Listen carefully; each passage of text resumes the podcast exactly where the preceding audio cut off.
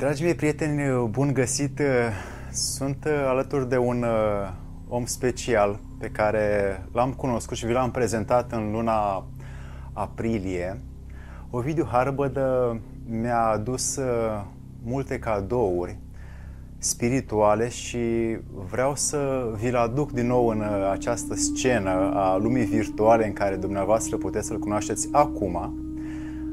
Ovidiu a, a avut din nou curajul și înțelepciunea să mai aducă uh, și mai multe trăiri pe care le pune în uh, această carte despre care o să vă spunem câteva lucruri uh, imediat. Este o carte pe care o să o găsiți în poză și în linkul de mai jos. Omenirea din nou în prag și a strâns o mare parte din ceea ce a cules el din interiorul său și a reușit să ne aducă uh, într-un limbaj foarte simplu, uh, spiritual, uh, într-un mod de a ne da ceea ce ne lipsește. Mie, de exemplu, îmi lipsește uh, această taină a iubirii și Ovidiu mă învață să o repun în mine. Și prin această carte îmi arată uh, prin mici și multe pilde faptul că această taină șade în mine și eu doar trebuie să muncesc să o uh, recuperez și să o pun în practică. Pentru că prezentarea am vrut să fie mai amplă și din prisma cărții uh, o să las direct omul care face mai mult decât mine să aducă această taină a prezenței, a iubirii și a înțelepciunii într-o măsură în care o poate oferi și o poate uh, arăta celor care uh, văd acest uh, videoclip. Ei bine, pentru că, deși am rugămintea ca acest lucru care o să discutăm astăzi uh, să nu fie crezute de către nimeni și rugămintea este să fie verificate, o să intrăm în subiectele lucruri pe care m-am gândit să le propun lui Ovidiu spre discuție. Ovidiu, îmi pare foarte bine că sunt uh, cu tine aici. Mulțumesc și eu pentru faptul că ai bătut atâta drum până aici, într-un uh, loc de, de la țară, într-o vreme în care lumea începe să umble mai cu grijă, să se uite pe unde merge și să fie mai atentă la consecințele felului în care trăiesc. Uh, tot ce, ce se întâmplă în prezent este o temă de evoluție pentru fiecare dintre noi și avem uh, ocazia să descoperim niște repere care să ne ofere un echilibru într-o lume care ne oferă cu foarte multă zgârcenie posibilitatea echilibrului. Ai avut încă de mic uh, anume trăiri prin care ți dai seama că vei căuta și vei experimenta multe lucruri în viață. Ce anume astăzi te mai îndeamnă mai departe să te cunoști pe tine însuți? Nevoia. Nevoia, uh, încercările vieții, uh, temele care mi-apar zi de zi, teama uneori, suferința uneori, uh, bucuria de, de a trăi, după care cu toții suntem flămânzi într-un fel sau altul. Uh, toate aceste stări mă, mă îndeamnă în permanență să, să găsesc acele repere în existența mea care să-mi dea sens și împlinire. Ai uh, scris al doilea volum uh Primul a fost mai practic, de vorbă cu Valeriu Popa, uh, care a fost prezentat în interviul anterior, pe care îl găsiți aici în acest uh, banner pe care vi-l pun în video. Și această a doua carte este cuprinde interiorul tău mai mult decât experiența practică din exterior. Ai, uh, ai însușit multe din trăirile, înțelesurile și cunoașterea ta încât ai reușit să o pui pentru noi să ne aduci din nou un prag. În ce prag mai exact? Este practic uh, pragul fiecăruia, fiecăruia dintre noi, pentru că uh, viața asta înseamnă etape de evoluție, etape în care momentele mai dificile sunt de fapt niște examene și pragurile care ne apar de cele mai multe ori ca o formă de rezistență la ceea ce vrem noi să facem în viață, sunt uh, momente în care ne putem descoperi uh, mai mult sinele nostru, astfel încât să putem uh, rămâne în uh, bucuria de a fi chiar în momentele unor încercări mai scurte, mai lungi, în funcție de tema de viață a fiecăruia și de momentul de viață al fiecăruia. Uh, Ovidiu, ca să fie mai clar pentru oamenii care văd aceste lucruri, din propria ta experiență, ce este acest sine? Un semn de întrebare, o căutare. Uh, noi uh, avem nevoie de anumite stări. Stările noastre sunt cele care ne definesc existența. Și pornind de la cele mai vechi, cum să spun eu, căutări spirituale de când știm noi lumea aceasta, au avut această permanentă preocupare, pentru că uh, oamenii în fața suferinței, a morții, a bolii, nu au mai avut uh, capacitatea să-și asume viața doar prin reperele părții materiale, doar prin reperele suferinței lor, a ceea ce au pierdut. Uh, și atunci, în, în fața acestor momente extreme, uh, o parte dintre noi se deschide și uh, putem să înțelegem viața dincolo de momentele dificile prin care trecem. Putem să descoperim uh, o formă de, de a fi în care bucuria, bucuria de a fi, bucuria de a iubi, curajul de a iubi în această lume să, să-și reintre în firescul lor, pentru că viața în afara iubirii nu are niciun rost. Că noi învățăm în această lume să iubim corpul nostru, să iubim averea pe care o posedăm, să iubim cunoașterea, să iubim funcția, puterea, banii pe care avem la un moment dat, da? sau faima, Uh, sunt formele cele mai iluzorii de iubire la care ne raportăm și pentru că sunt iluzorii, consecința lor va fi întotdeauna suferința. Uh, prin această pătrundere înspre sinele nostru, găsim o formă de iubire care ne dă libertate, nu ne constrânge și nu ne produce suferință. O formă de iubire care cu adevărat ne împlinește. Că este așa, uh, eu nu pot să vă spun pentru că sunt uh, un căutător la început de drum, dar că este așa ne-a arătat-o foarte clar Mântuitorul, da? Pentru că forma lui de iubire este cea care a depășit orice formă de suferință și de umilință fizică. Deci această iubire are în ea o forță, o putere și o libertate pe care dânsul a venit să ne arate că și noi o putem accesa. Ai spus uh, într-un foarte scurt articol din această carte, care are doar două rânduri, despre iubire, că atunci când uh, iubești devii liber, când uh, dorești să fii iubit, când aștepți, când aștepți să fii iubit, devii uh, sclav. Da. Ei bine, în forma societății actuale văd la tot mai mulți oameni că așteaptă să fie apreciați, uh, conduși, iubiți și importanți în viața în care, sau în relația pe care o au. Ce putem să facem să nu mai așteptăm și să dăruim, să ne dăruim mai mult? Păi, de făcut uh, poți să faci doar în măsura în care consider că ceea ce ești și faci la un moment dat în loc să-ți aducă o stare de echilibru, de pace, de seninătate, de bucurie, îți aduce numai suferință.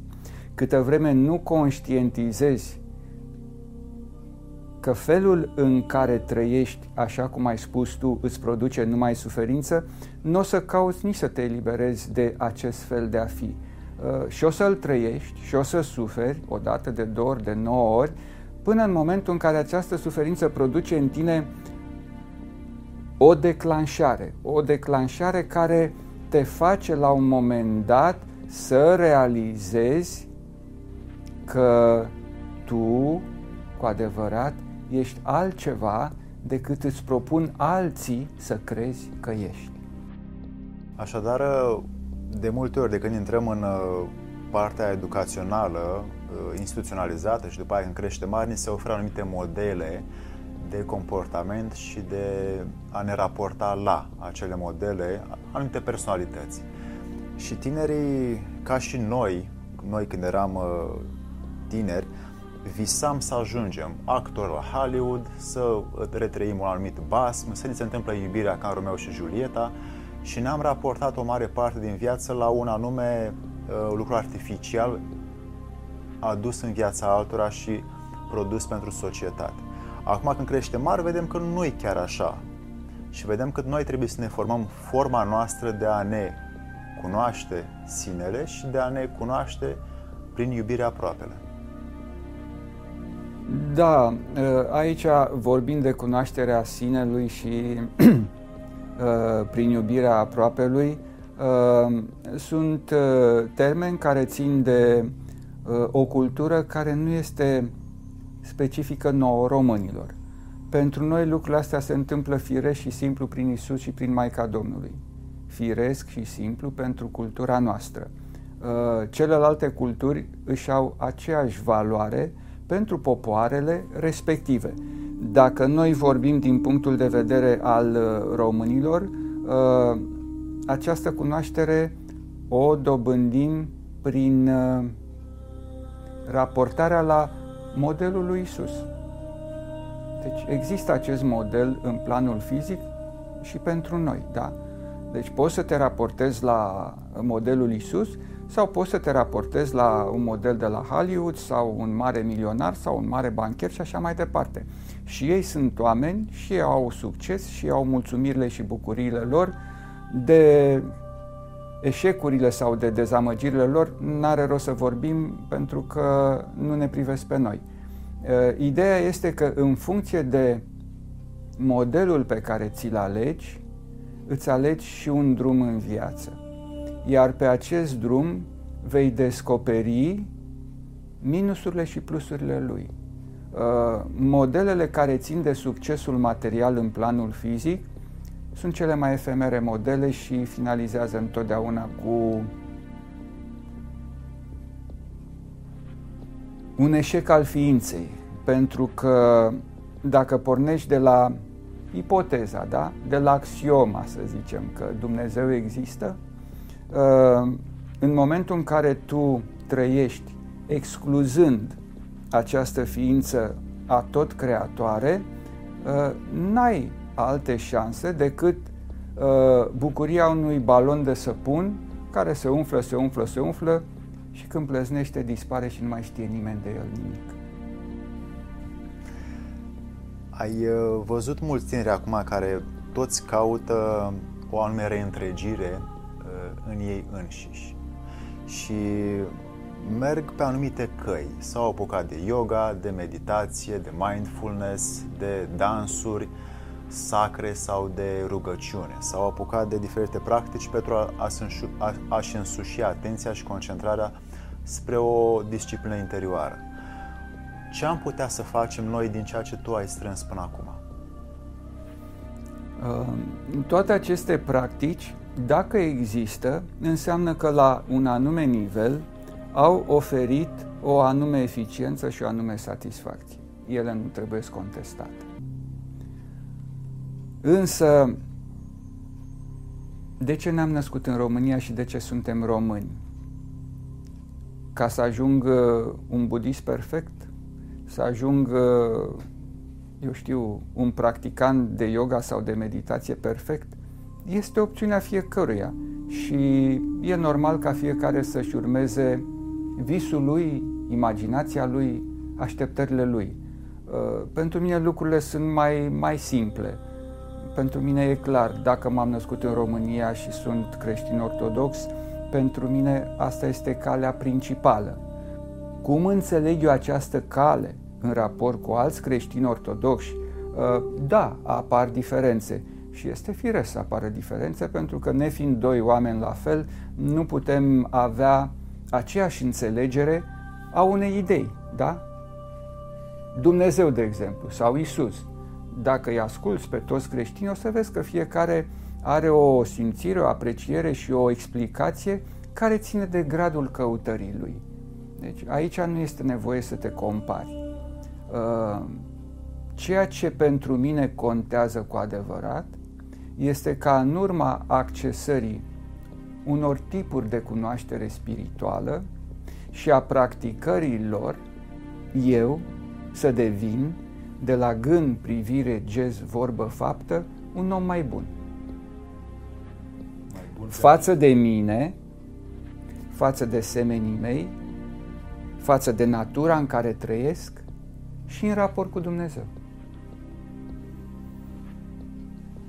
Această muncă de multe ori o uităm. Cum să facem să ne aducem aminte mai des de ea? Nu e nevoie să ne, ne aducem aminte mai des de ea, pentru că uitând-o, vine suferința care te ajută să-ți aduci aminte repede. Nu-ți aduce aminte repede, suferința crește tot mai mult, te încăpățână să nu-ți aduci aminte, schimb planul. Avem, uh, pe lângă aceste căutări spirituale, o mare parte din oameni care se uită la acest video, uh, avem și căutările de a menține acest trup sănătos, uh, curat și capabil să ducă dorința dezvoltării spirituale. Ce putem să facem, Ovidiu, ca să-l întreținem, să-l ducem, să ne ducă mult timp încât să ne creștem cât mai mult ființa în această viață? Primul lucru este să învățăm legile naturii. Pentru că trupul nostru, făcând parte din natură, se supune legilor naturii. Dacă noi ignorăm aceste legi cu repetabilitate, din diferite dorințe ale noastre, din diferite încăpățânări ale noastre, chiar cu scop spiritual. Da? Chiar cu scop spiritual. Uh, trupul nostru are niște limite și cedează și eu pot să trăiesc într-un mod incorrect alimentar, pot să trăiesc într-un mod incorrect vis-a-vis de efortul pe care îl fac zilnic cu acest trup, pot să trăiesc într-un mod incorrect supunându-mă la un stres constant peste limita de toleranță a acestui trup și toate acestea pot să le fac și în scop spiritual. Da? Și pot să zic, Doamne, fă-mă tu bine, tu mă ții într-un corp sănătos, eu pot să trag de mine cât pot, în slujba ta trag, Doamne, dar tu să mă ții sănătos. Este o păcăleală, pentru că grija trupului nostru ne aparține. Să învățăm limitele lui de toleranță și să le respectăm ne aparține ca decizie, da? Eu nu pot să trag de corpul meu peste limita lui de toleranță și să zic Dumnezeu mă face bine. Trag o dată, de două ori, de zece ori și la un moment dat el mă lasă, se îmbolnăvește. Fac cancer, fac o boală, fac alta, fac alta sau, sau, sau alte, alte dezechilibre care apar doar din nerespectarea regulilor de funcționare a corpului nostru, parte din legile naturii.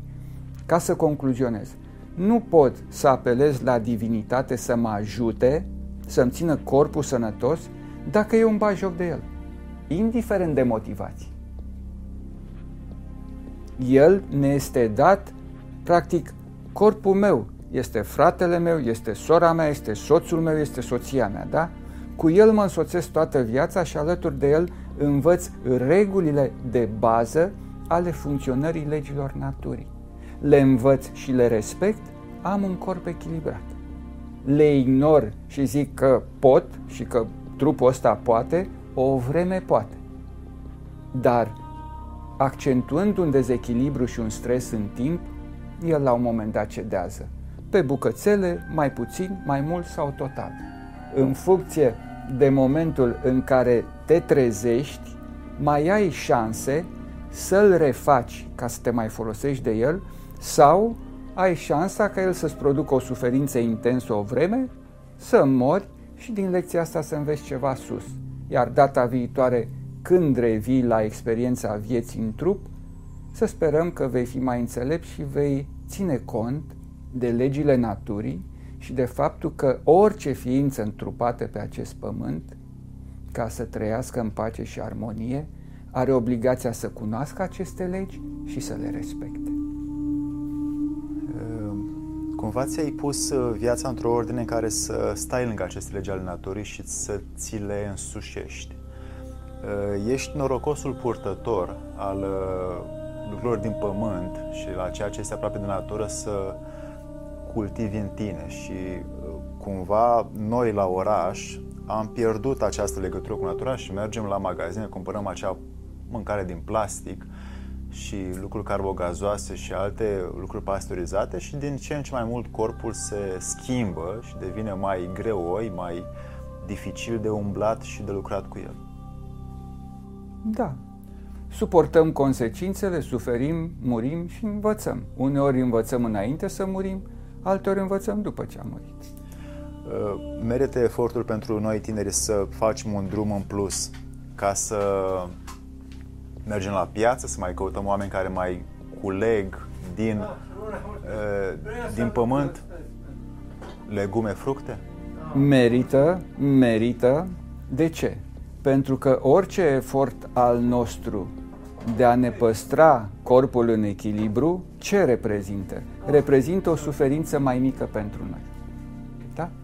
Deci, în momentul în care tu te preocupi sincer să-ți păstrezi corpul în armonie, reușești ce? Să suferi mai puțin, să te bucuri de viață mai mult și în momentul în care te bucuri de viață, automat faci cel mai minunat lucru pentru Dumnezeu. Simți în sufletul tău recunoștință.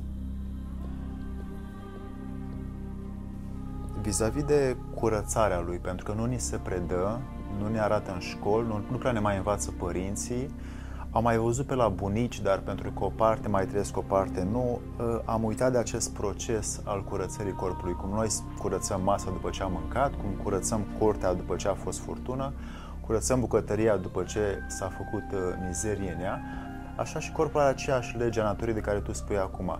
Ce putem face ca să-l curățăm și să-l menținem într-o curățenie? Da, este, este bună întrebarea Uh, însă ea mai are nevoie de o completare. Uh, în acest prezent pe care îl trăim, a ne preocupa numai de curățarea corpului fizic, fără să acordăm o atenție primordială stării noastre de conștiință, adică acelui iureș de gânduri și de emoții care trec prin noi în permanență, și care sunt un câmp de energie foarte puternic, uh, nu mai avem niște rezultate satisfăcătoare. Pentru că energia degajată de gândurile și stările noastre emoționale este atât de puternică încât bulversează pur și simplu rezultatele lucrului nostru la nivelul trupului fizic. De aceea este, este imperios necesar ca această curățenie de care vorbești la nivelul trupului fizic nu să fie însoțită. Ea trebuie să urmeze unei curățări a stării noastre de conștiință, pentru că gândul și emoția determină în momentul de față starea noastră de viață, da? Trupul uneori mai poate sau nu mai poate să facă niște recuperări. Dar la nivelul stării de conștiință, de cunoaștere interioară, noi putem ajunge la acel echilibru psihic, energetic, emoțional, prin care să transcedem dificultățile trupului, boala și moartea. Uneori putem întârzia moartea, uneori putem reface trupul, alteori nu. Dar în momentul în care noi am ajuns la acea stare interioară de, de conștientizare a existenței noastre dincolo de trup, a existenței noastre ca ființă spirituală înainte de a ne fi născut și după ce părăsim acest trup, acesta este nivelul în care noi ne putem stabiliza ființa. Acesta este nivelul în care starea de iubire nu mai devine un cuvânt, nu mai devine o definiție, ci o trăire conștientă care iese de sub incidența timpului. Mulți oameni uh, știu, mai știu despre tine printre altele, că ai avut această disciplină interioară foarte mare să ții și posturi foarte lungi, chiar până la 40 de zile. Deci, uh, încă o dată, nu este o disciplină interioară foarte mare, eu nu sunt un tip disciplinat, nu reprezint un model din punctul acesta de vedere. Posturile care le-am făcut și ce am experimentat, am experimentat doar dintr-o dorință arzătoare de căutare, am experimentat datorită sprijinului pe care l-am primit de la Valeriu Popa, iar rezultatele pe care le-am obținut au fost cele care mi-au remodelat existența. Uh, disciplina este un cuvânt frumos, mi-ar fi plăcut să-mi aparțină, dar nu mi-aparține. Nu sunt un om disciplinat. Rezultatele căutărilor uh, pe care eu le fac acum, observ că, cum ai spus și tu, adineauri, mintea și emoția nu pot sta să fie pe ce îmi doresc eu acum, ci ele vin cu trecutul nostru, vin cu dorințe sau nevoi neîmpărtășite sau netrăite, vin cu așteptări, vin cu orice altceva în afară de ceea ce este în fața mea acum. Cum aș putea să-mi pun mintea și emoția și trăirea într-un singur moment în care eu acum să trăiesc acest moment așa cum merită el trăit de fapt, să fiu eu proprietarul lui, nu el să fie proprietarul meu. Hai să, să încercăm să o scoatem de sub incidența unui lucru foarte serios și spiritual și să o ducem uh, în zona în care tu te joci. În ce sens? Observi. Te observi nu ai niște așteptări, nu ai niște dorințe din astea extraordinare, doar te observi. Și observi exact tot ce mi-ai spus tu. Și observând, vei realiza singur contradicția între ceea ce îți dorești și ceea ce ți-ar produce bucurie și ceea ce faci de fapt. Și în momentul în care observi această contradicție care este doar epuizatoare de energie, și care te ține în, în, într-o zonă de incertitudine, realizezi că nu ți este de folos. Iar atunci toată treaba ține de această, să zicem, vrajă, că ți se pare că tot acest amalgam îți dă un sens de a fi, un rost de a fi, îți dă o anume importanță și o anume valoare. Dar când te observi, și vezi că toate nu fac decât să-ți diminueze valoarea ființei și să-ți oprească capacitatea de a-ți manifesta firesc adevărul din tine, atunci le lași singur. Nu-i nevoie de un efort, nu-i nevoie de o luptă, nu-i nevoie de o încrâncenare, doar de observare, ca o joacă, fără să te condamni, fără să te judeci, fără să zici tot felul, bă, că nu-s bun de nimic sau eu știu, nu mă pricep la asta, degeaba mă ocup că n-am... Vezi? Asta e mintea. Dar în momentul în care tu doar observi ce se întâmplă și observi zona de dezechilibru în care te trage mereu acest flux interminent, intermitent și uh, care nu se termină niciodată de gânduri și concluzii, și tu și eu, când constat că ceva pe care eu îl fac îmi produce suferință, e normal să renunț la el. Da. Am văzut că simți ceea ce vorbești și trăiești ceea ce vorbești. Ești, din ceea ce eu văd, uh, una cu cuvintele tale și faptele tale sunt una cu ceea ce spui. Pentru mine acest uh, exemplul de a trăi este rar întâlnit în lume și de asta mi-am uh, permis să întreb mai multe lucruri despre părțile noastre interioare, de la trupul fizic, cel emoțional, la mintea noastră și la cel spiritual care umblă prin viață căutând. Acum, uh, dă-ne, te rog, niște experiențe, poate niște idei, pe care să le facem să nu ne mai pierdem în imaginația că mâine va fi mai bine, că mâine va fi altfel, că o să fie mai bine în altă relație, că o să fiu altfel decât sunt acum, că se va schimba lumea dacă și că dacă sperând toate așteptările să se realizeze, fără ca eu să fac nimic. Pornim iar de la observare. Și făcând această observare descoperim că aceste regrete față de trecut, dacă le acordăm atenție, ele se amplifică, se rulează mereu uh, și nu fac decât să te, să te îndepărteze de starea de, de prezență care este viața ta. Deci, practic, fugind în trecut, ratezi tot ceea ce ai mai de preț. Această prezență a ta acum, în trupul acesta, în această lume, în acest moment. În momentul în care noi ne proiectăm în viitor, sperând, cum ai spus tu, că o să ne fie mai bine, că o să am o relație mai bună, că o să se întâmple ceva mai minunat. La fel, eu, eu mă împotrivesc vieții. Pentru că așteptând de la ziua de mâine să-mi fie mai bine, eu neg acest prezent și neg binele care mi se întâmplă în acest prezent.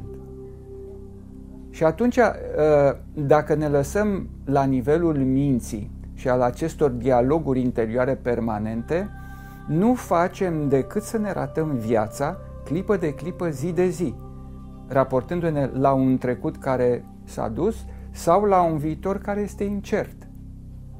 Nu înseamnă să nu ai o perspectivă, să nu ai o direcție în viață, dar apoi o împlinești clipă de clipă, zi de zi. Nena Popa spunea simplu, fiecare zi muncită își aduce roada ei. Prin această roadă de azi eu pot să trag niște concluzii cu adevărat. Pentru că ea este ce? Dovada că eu am ajuns să-mi trăiesc adevărul meu, să nu mai fug de el, să-l accept, să-l afirm și de pe această poziție de acceptare, când o accept, asta este. Abia atunci poți să găsesc niște soluții reale. Pentru că în momentul în care eu caut soluții la problemele mele din neacceptare, din frustrare, din frică, din stări psihoemoționale negative, invidie, răutate și așa mai departe, pot oricând să argumentez la nivelul acesta, atunci toate soluțiile care mi-apar din această stare sunt din start virusate și producătoare în continuare de suferință. Eu am nevoie de acceptarea a acestui prezent și de aici, domne, sunt în situația asta, da? E bună, e rea, o accept. Bun, o accept. Ce fac mai departe? După ce am acceptat-o, caut soluția. Și văd, păi, nu-mi convine situația asta, o am de 7, 9, 10 ani, nu mi-aduce nicio bucurie, doar suferință, doar umilință, doar uh, așteptări care nu se materializează în nimic pozitiv, de ce mai stau? Dar asta din starea de acceptare. Iar în momentul în care plec, plec cu zâmbetul pe buze față de ceilalți. Nu am nimic să le reproșez. Da? Pentru toată suferința și umilința care mi-au produs-o. Nu am nimic să-mi reproșez mie că am stat atâția ani și m-am autochinuit. Asta înseamnă să accepti. Și din această stare de acceptare plec senin. Nu mă mai leagă nimic. Că la mă înjură, că la mă dă afară, că la mi întinde mâna sau nu. Din starea de prezență, lucrurile se întâmplă fără să mai ai în interiorul tău conflicte.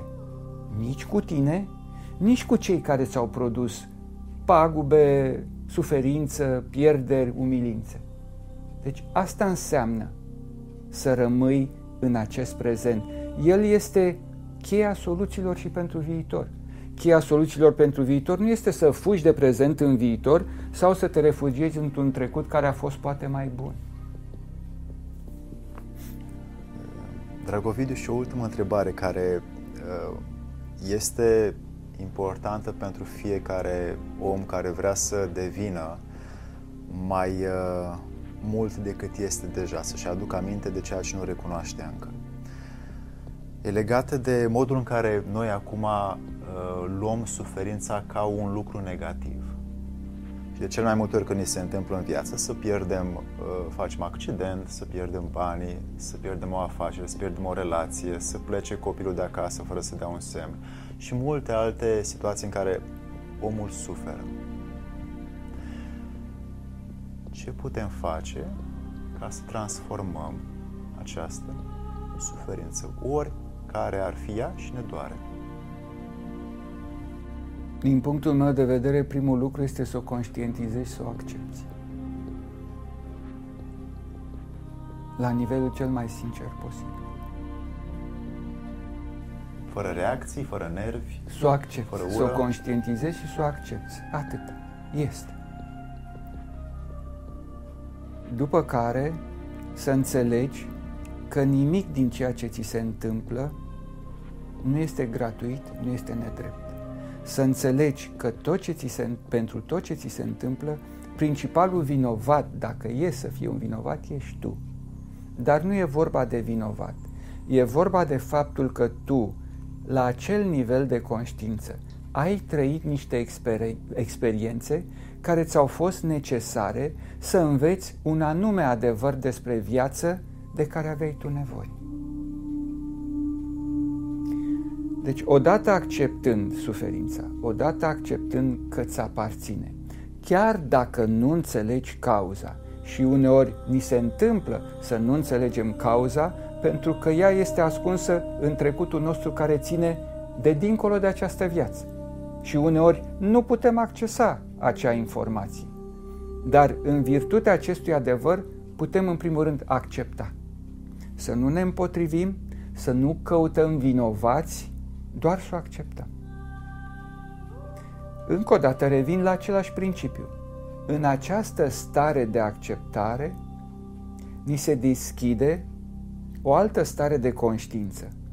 Ea ne oferă o altă capacitate de a gestiona stările emoționale ale suferinței și de a le transcede. În această stare de acceptare, dacă stăruim în ea, apar și soluțiile. Ele apar.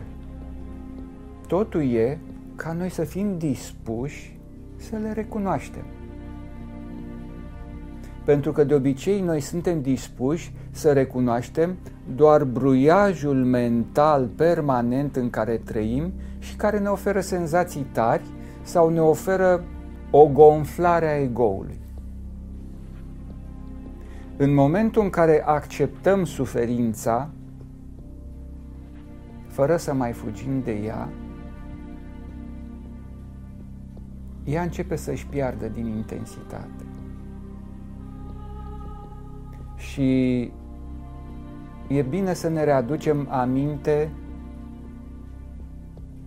un adevăr din vechime. Și aceasta va trece. Și atunci trecem deja pe un alt nivel, pentru că, în general, atunci când suferim și când luăm acest prim impact al suferinței care vine peste noi, avem acest tipar mental să absolutizăm suferința să o considerăm ceva care numai asta va fi, nici nu te gândești că trece, o consider că reprezintă totul pentru viața ta. Și după asta este luni, cea mai mare greșeală. Și după 5 luni uităm că a fost. Și după o săptămână. Da?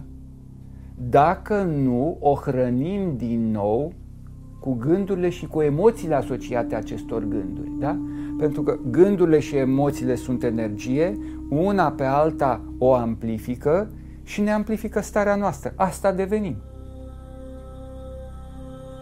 Deci, eu la nivelul acesta mă aflu. Nu spun că e adevărat, nu spun că e bine. Uh, împărtășesc o parte din căutarea mea și din experimentarea mea. Pentru că, ca orice om, mă confrunt cu suferința, cu neputința, cu slăbiciunea, cu prostia, cu lașitatea, cu frica. Da? Toate aceste stări sunt producătoare de suferință la diferite niveluri. Ori starea de suferință este un semnal. E un semnal minunat. Ce spuneai tu? Să devin atent și să observ. Ce să fac să nu uit să observ? Uite, te ajută viața și suferința. Uh, a, diferența care este? Că pe măsură ce lucrezi pe acest nivel, revenirea la echilibru se face la început peste o lună, pe urmă peste o săptămână, peste, peste o zi, peste o oră, după care ajungi la un moment dat în care s-a produs suferința, ai simțit-o, ai conștientizat-o și deja revii ușor, ușor la starea de prezență. Și în momentul în care începi să simți acest mecanism, în momentul în care începi să simți ca pe o realitate fizică palpabilă starea de liniște, de echilibru, o anume bucurie interioară, o anume iubire care iese din tine fără niciun motiv și înveți că poți să faci această accesare după o vreme la voință, păi, doar prost să fii, să dorești să rămâi în suferință când poți să rămâi în bucurie. La proprie voință să transformi acea suferință, oricare ar fi ea, în liniște, în acceptare? În starea aceasta de prezență. Uh, îi spun starea de prezență pentru că ea este mult mai accesibilă și pentru noi și pentru ortodoxi, pentru că Părintele Arsenie Papacioc a dus-o la un nivel de trăire și de explicare dincolo de un limbaj fixist dogmatic, ajutându-i și pe tineri, și pe intelectuali, și pe toate categoriile de oameni care sunt căutători să o poată înțelege și să o poată accesa. Deci pentru noi, pe linia aceasta a stării de prezență, Părintele Arsenie Papacioc este un învățător de nota 10. Deci îl iei pe Părintele Arsenie Papacioc și îl pui lângă cine vrei. Lângă Buddha, lângă Eckhart Tolle, lângă toți cei care se ocupă de starea de prezență. În plus, el este român de al nostru, este ortodox și a reușit să, să exprime această stare de prezență într-un limbaj al nostru. Deci noi avem uh, o comoară pe care e nevoie doar să-i acordăm puțin atenție. Și comparând ce ne spune dânsul cu ce spun alții, este un ajutor imens în noi prin conștientizare și comparare, să ne descoperim această stare și să lucrăm pe ea. Iar mai departe, fiecare vede ce se întâmplă. Și o ultimă întrebare, ca să ne lămurim asupra acestui lucru. La ce servește starea de prezență? Pe lângă... La mântuirea noastră.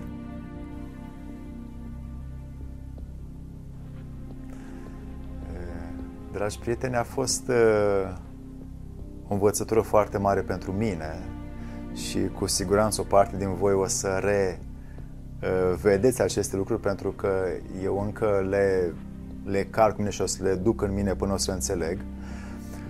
Din nou vă spun de omenirea în, uh, din nou în prag, a doua carte pe care Ovidiu a propulsat-o din uh, sufletul său nouă. E o carte cu pilde, cu învățături, cu Încearcă să fii puțin atent la coperți. Uh, veți vedea coperta mai clar pentru că o, o pun chiar acum pe, uh, pe ecran. E o carte a românilor pentru români.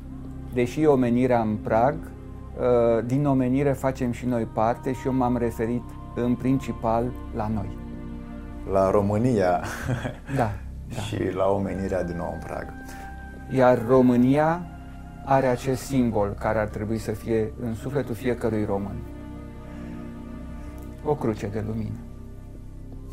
Uh, Ovidiu, mulțumim foarte mult pentru dăruirea de a schimba, în primul rând, pe tine. Și încet, după posibilitățile și limitele noastre, în doze mici, cât putem duce uh, și pe noi. Dăruiește-ne, nu te opri, continuă, uh, iubește-ne mai mult ca să putem iubi și noi mai departe. Da, uh, mulțumesc pentru gândurile frumoase și legat de, de partea aceasta de, de dăruire, uh, ea are un singur rost și rostul este cel pe care îl regăsim atât de simplu în pilda talanților din, uh, din credința noastră, da? Cu cei care au primit talentul și fiecare ce a făcut cu el.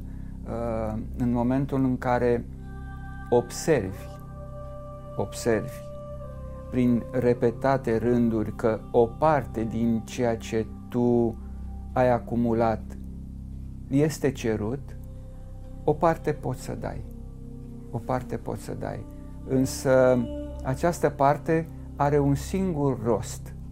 Nu e vorba de mine e vorba de ceea ce trezește ce se spune prin mine în semenii mei. Și nevoia mea, nevoia, uh, această dăruire, cum îi spui tu, are un singur scop, să trezească dorința de căutare în semenii mei și să le demonstreze că și ei, prin ei, pot. Atâta tot.